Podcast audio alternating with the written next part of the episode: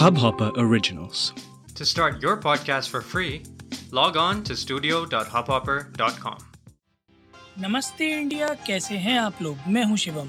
अगर आप हमें पहली बार सुन रहे हैं तो स्वागत है। इस शो पर हम बात करते हैं हर उस खबर की जो इम्पैक्ट करती है आपकी और हमारी लाइफ तो सब्सक्राइब का बटन दबाना ना भूलें और जुड़े रहें हमारे साथ हर रात साढ़े दस बजे नमस्ते इंडिया में। एक शख्स का नाम लेने जा रहा हूँ। मुझे लगता है कि दुनिया में फ़िलहाल पचहत्तर से अस्सी प्रतिशत लोग इस शख्स की इन्वेंशन को इस्तेमाल करते हैं, जानते हैं, नहीं तो आए दिन बोलते तो हैं ही।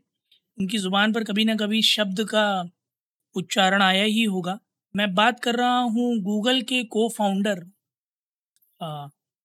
सरगे ब्रिन की जिन्होंने लैरी पेज के साथ मिलकर अपनी पीएचडी बीच में छोड़कर अपने माइनिंग सिस्टम के सहारे एक वेब सर्च इंजन बनाया, जिसे आज गूगल के नाम से जाना जाता है। फ़िलहाल वो गूगल की पेरेंट कंपनी अल्फ़ाबेट के प्रेसिडेंट हैं अमेरिका में रहते हैं। बहुत पैसे वाला आदमी, बहुत बहुत बेशुमार पैसा, अच्छी खासी सुख भरी ज़िंदगी, एक बड़ी खूबसूरत सी चाइनीज़ इमिग्रेंट बीवी निकोल शनाहन, जो कि हमेशा उनके साथ देखी जाती हैं। फ़िलहाल ये दोनों डिवोर्स सेटलमेंट की बातें कर रहे हैं। जनवरी में सरगे ने डिवोर्स फ़ाइल किया था और प्रीनप्शल अग्रीमेंट साइन था दोनों के बीच, जिसके ऊपर थोड़ी खींचातानी चल रही है, जहाँ निकोल ने एक बिलियन डॉलर की मांग की है। अगर ये उन्हें मिल जाते हैं तो यकीन मानिए निकोल उस लिस्ट में अपनी जगह बना लेंगी, जो कि दुनिया के सबसे बड़े डिवोर्स सेटलमेंट्स में से एक होगी, जिसको अभी टॉप कर रहे हैं मेलिंडा गेट्स और मैकेजी स्कॉट ये मुद्दा मैं इसलिए उठा रहा हूँ क्योंकि कई बार हाल फ़िलहाल में मैंने इस तरह के केसेस देखे हैं जहाँ बड़े बड़े पैसे वाले लोग अलग हो रहे हैं प्री नपचुअल अग्रीमेंट हो रहे हैं या फिर एलिमनी मिल रही है।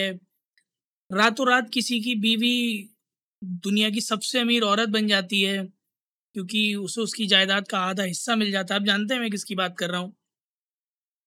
तो इस तरह के केसेस बहुत सारे हैं जो हाल फ़िलहाल में देखने में मिलते हैं। मुझे एक चीज़ जो खटकती है the reason why I am putting this forth is कि इसमें से अधिकतम केस ऑलमोस्ट सारे केसेस में I have observed and seen कि जो सेटलमेंट अमाउंट है, वो मेल को देना पड़ता है टू द फीमेल वैसे अगर मैं बात करूँ तो निकोल खुद एक अटर्नी है, एक रिसर्च फेलो हैं कोडेक्स पे जो कि Stanford centre for legal informatics है, उनका बहुत अच्छा खासा बिज़नेस था क्लियर एक्सेस आईपी जो उन्होंने 2020 में बेच दिया आईपीवी को। काफ़ी पैसा है उनके पास भी।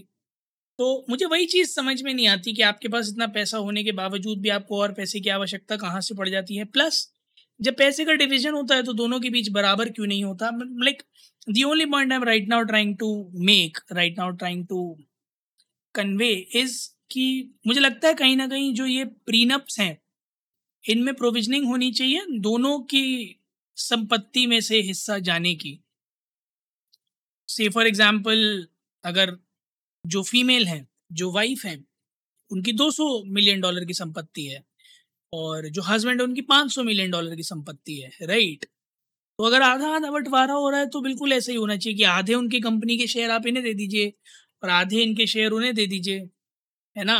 या फिर फ़र्ज़ कर लीजिए अगर वाइसे वर्षा है, जहाँ जो हस्बैंड है, वो 200 मिलियन के मालिक हैं, जो वाइफ हैं, वो 500 मिलियन की मालिक हैं तो क्या उस केस में भी हस्बैंड की ही सौ मिलियन जानी चाहिए क्या वाइफ के ढाई सौ मिलियन नहीं जाने चाहिए? क्योंकि रिश्ता तो बराबरी का ही था ना, दोनों ने बराबरी से इन्वेस्ट किया था इमोशनली एटलीस्ट उस रिलेशनशिप में। और मैं अक्सर करके देखता हूँ कि लोग इसके बारे में लिखते भी हैं बड़ा बायस्ड स्टेटमेंट है। मैं ऑफकोर्स उसे सपोर्ट नहीं करता बट एविडेंस उसे सपोर्ट करता है। जहाँ ये बात कई बार कही गई है कि best bet for quick money is marry a billionaire stay with the person for a few years and then take divorce take the half money and uh, be a pseudo billionaire yourself. और मैं इसलिए ये बात नहीं कह रहा क्योंकि ये पहला केस है कई सारे ऐसे केसेस हैं अगर आप हिस्ट्री उठाकर देखें हिस्ट्री छोड़िए रीसेंट पास्ट उठाकर देख लीजिए। बहुत बहुत बहुत सारे ऐसे केसेस हैं जहाँ ये चीज़ देखने को मिली है। तो मुझे कहीं ना कहीं ऐसा लगता है कि जहाँ हम एक ऐसी सोसाइटी बनाने की कोशिश कर रहे हैं जो कि जेंडर न्यूट्रल है है ना? यहाँ पर हर किसी को बराबर हक हैं, हर किसी का बराबर स्टैचर है सोसाइटी के अंदर इरिस्पेक्टिव ऑफ़ द जेंडर वहाँ इस बात की भी बहुत ज़्यादा ज़रूरत है कि इस तरह के जो अग्रीमेंट्स हैं, खास करके रिलेशनशिप मैरिज बेस्ड वो थोड़े से स्ट्रिक्ट किए जाएँ, ताकि कोई किसी भी किसी का भी अंडी एडवांटेज ना ले ले, चाहे वो मेल हो, चाहे फीमेल हो। तो it could be either party जो कि अपनी मेहनत से कमाया हुआ पैसा सिर्फ़ इसलिए उसको आधा देना पड़ता है क्योंकि एक प्रीनअप अग्रीमेंट हुआ था। तो आई गेस प्रीनअप अग्रीमेंट्स के रिलेटेड जो लॉज हैं that need to be a little stricter on the part और इट्स नॉट जस्ट दैट कि स्टार्टिंग में जो अग्रीमेंट साइन हुआ था that should be the final verdict but current scenario देखिए कौन किस स्थान पर है, कौन कितना पानी में है, क्या कोई अपना खुद ध्यान रख सकता है या नहीं रख सकता है? अगर हाँ तो जितना इन्वेस्टमेंट स्टार्टिंग में उसने किया था, उतना उनको मिल जाना चाहिए, या स्टार्टिंग से अब तक जितना इन्वेस्ट किया था, उतना मिल जाना चाहिए, उससे ज़्यादा नहीं मिलना चाहिए, ताकि फेयर रहे दोनों ही पार्टीज़ के पार्ट पे। गाइज़ आप लोग प्लीज़ जाइएगा ट्विटर और इंस्टाग्राम पर इंडिया इंडर स्कोर नमस्ते पर। हमें बताइएगा कि आप लोगों को क्या लगता है, ये जो जेंडर बायस्ड रूल्स हैं या जो जेंडर बायस्ड अग्रीमेंट्स बनते हैं, कहाँ तक तर्क संगत हैं? या अगर आप लोगों के दिमाग में कुछ ऐसा वायर फ्रेम हो, कुछ ऐसा थॉट हो, जो कि ये इंश्योर कर सकता है कि थोड़े जेंडर न्यूट्रल डिसीजंस निकल कर आए इसमें तो प्लीज़ हमारे साथ शेयर कीजिएगा। We love to know that उम्मीद है गाइज़ आप लोगों को आज का एपिसोड पसंद आया होगा तो जल्दी से सब्सक्राइब का बटन दबाइए और जुड़िए हमारे साथ हर रात साढ़े दस बजे सुनने के लिए ऐसी कुछ इन्फॉर्मेटिव खबरें। तब तक के लिए नमस्ते इंडिया